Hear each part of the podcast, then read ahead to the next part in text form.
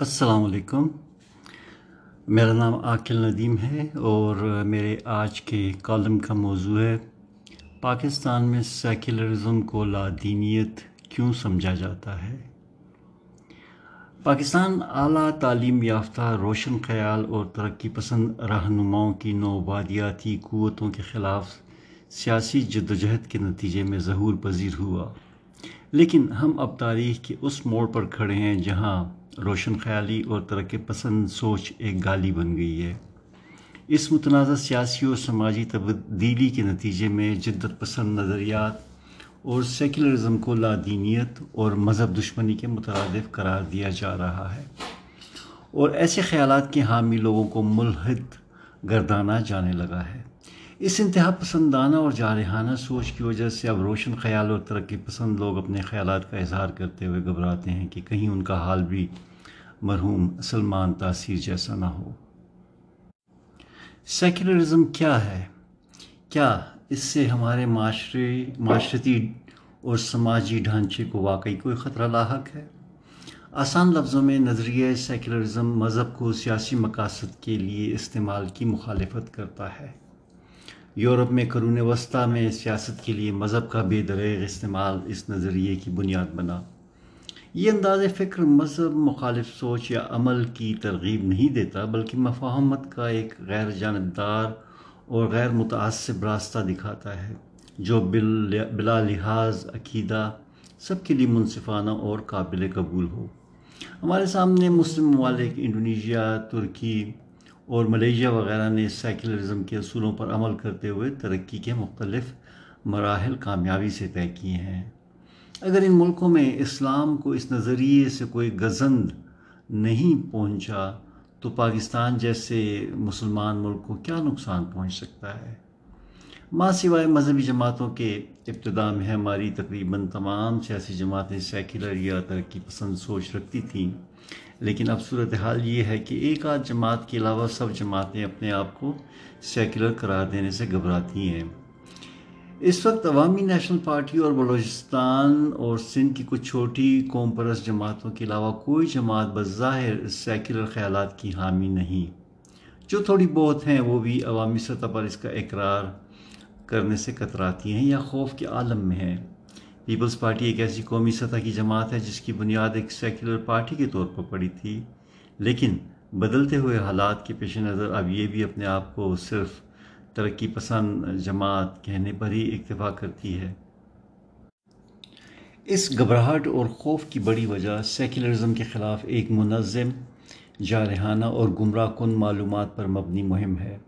اس مہم کو جنرل ضیاء کے دور میں سرکاری سرپرستی حاصل رہی۔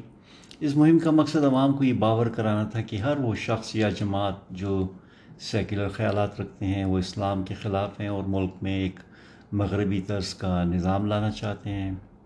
اس مہم کے پیچھے محبت، مذہب کی محبت پوشیدہ نہ تھی، بلکہ مذہب کے ذریعے اپنے اقتدار کو دوام دینے کی ایک سوچی سمجھی کوشش تھی۔ حالانکہ اگر پاکستان کی اس وقت کی بڑی سیکولر جماعت اے این پی کے رہنماؤں کے طرز عمل کو دیکھا جائے تو وہ عموماً مذہبی عقائد اور رسوم کے پابند نظر آئیں گے۔ اور تقریباً ان کے تمام بڑے بڑے رہنما پانچ وقت کی نمازیں پڑھتے ہیں۔ اسی طرح پچاس اور ساٹھ کی دہائی میں بھی ابھرنے والی مزدور کے احسان تحریک بنیادی طور پر ایک ترقی پسند تحریک تھی، لیکن اس کے تمام رہنما مذہبی فرائض باقاعدگی سے ادا کرتے تھے اور انہوں نے کبھی بھی مذہب کے علاوہ خلاف کوئی بات نہ کی۔ ان کی تحریک کا تمام زور کسانوں کسانوں اور مزدوروں کو ان کے حقوق دلانے پر تھا۔ اب پاکستان میں سیکولرزم کو لادینیت کے برابر سمجھا جانے لگا ہے۔ اس لیے عام آدمی کے ساتھ اس بارے میں مکالمہ کرنا آسان کام نہیں۔ سیکولرزم در حقیقت یہ انسانی حقوق کو پروان چڑھانے والا نظریہ ہے، جو مسلمانوں کو اپنے مذہب پر یکسوئی سے عمل کرنے کے لیے ایک وسیع فریم ورک مہیا کر سکتا ہے، جس میں دوسری مذہبی اقلیتیں بھی برابر حقوق سے بہرہ مند ہو سکتی ہیں۔ لیکن پاکستان میں اس نظریے سے واقفیت اور مذہبی گروہوں کے جارحانہ استدلال کی وجہ سے اس کے خلاف بدگمانیاں وقت گزرنے کے ساتھ ساتھ پختہ ہو گئی ہیں۔ ہمارے یہاں اس نظریے کے حامیوں اور مخالفین میں ان کی تنگ نظری کی وجہ سے کسی قسم کا مباحثہ یا مکالمہ نہیں ہوا جو انہیں کسی اتفاق رائے تک پہنچاتا۔ پاکستان میں سیکولرزم کے حامی لوگ اس کے بارے میں منفی تصورات کو سمجھنے اور ایک واضح بیانیہ دینے میں ناکام رہے ہیں۔ اس طبقے کی ایک بڑی غلطی یہ بھی ہے کہ انہوں نے مذہب کی تشریح نام نہاد مذہبی قیادت پر چھوڑ دی ہے۔ پاکستان کا میڈیا اس نظریے کے حوالے سے جو مواد شائع کرتا رہا ہے، وہ بھی تضادات سے بھرا ہوا ہے، جس سے یہ تقسیم اور بھی گہری ہو گئی ہے۔ اردو ابلاغ، ذرائع ابلاغ اس نظریے کے مخالفین کو زیادہ جگہ دیتے ہیں، جبکہ انگریزی اخبارات و جرائد اس کے بارے میں نسبتاً نرم گوشہ رکھتے ہیں۔ چونکہ پاکستان میں زیادہ تر لوگ اردو اخبارات سے استفادہ کرتے ہیں، اس لیے اس نظریے کے بارے میں عوام کی اکثریت کی فہم اور سوچ اردو میں لکھنے والوں سے متاثر ہے اور اسی وجہ سے سیکولرزم ایک خطرناک لیبل بنتا جا رہا ہے۔ اصولی طور پر مذہب کسی بھی فرد کا ذاتی معاملہ ہونا چاہیے، لیکن ہمارے ہاں یہ فیصلہ کہ کون مسلمان ہے اور کون نہیں، مذہبی رہنماؤں کی منظوری سے منسلک کر دیا گیا ہے۔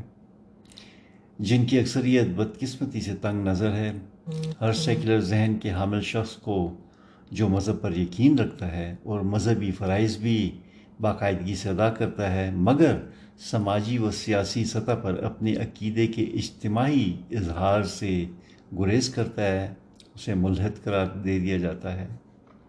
اس انتہا پسند تشریح کی وجہ سے مذہبی انتہا پسندوں نے بتدریج ملک پر اپنی گرفت مضبوط کر لی ہے، جس سے ملک کی سلامتی کو بھی خطرہ لاحق ہو گیا ہے۔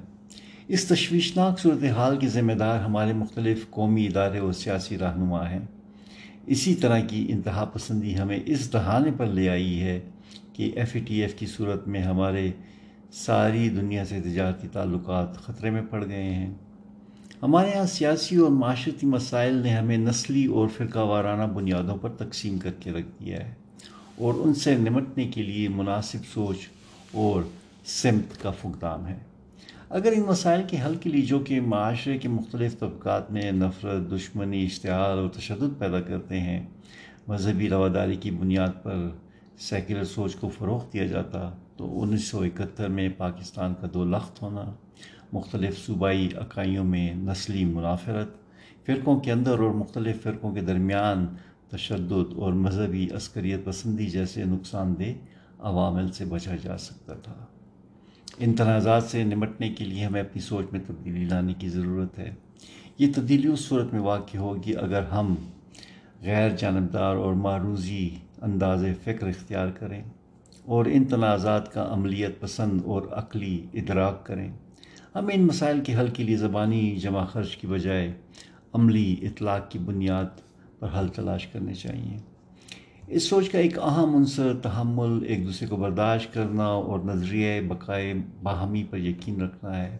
ساتھ ساتھ ہمیں ثقافتی، نسلی اور مذہبی تفریق سے پیدا ہونے والے مسائل سے نمٹنے کے لیے کثیر الثقافتی سوچ کی پرورش کرنی ہوگی۔ اگر ہم ترقی کے راستے پر آگے چلنا چاہتے ہیں تو ایک انصاف پر مبنی معاشرے کی تشکیل لازم ہے۔ اس کے لیے ہمیں نفرت پر مبنی سماجی اور ثقافتی رویوں سے نجات حاصل کرنی ہوگی، جنہوں نے گزشتہ کئی دہائیوں سے روشن خیالی اور جدت کے عمل کو روکے رکھا ہے۔ یہ راستہ کھٹن ہے اور مذہبی انتہا پسندی اور عسکریت پسندی کے خلاف مضبوط بند باندھنے اور تنازعات پر پرامن طریقے سے قابو پانے کے لیے سیکولر اقتدار اقدار کو مضبوط کرنے کی ضرورت ہے۔ مگر اس سمت میں ابھی طویل سفر باقی ہے۔ شکریہ۔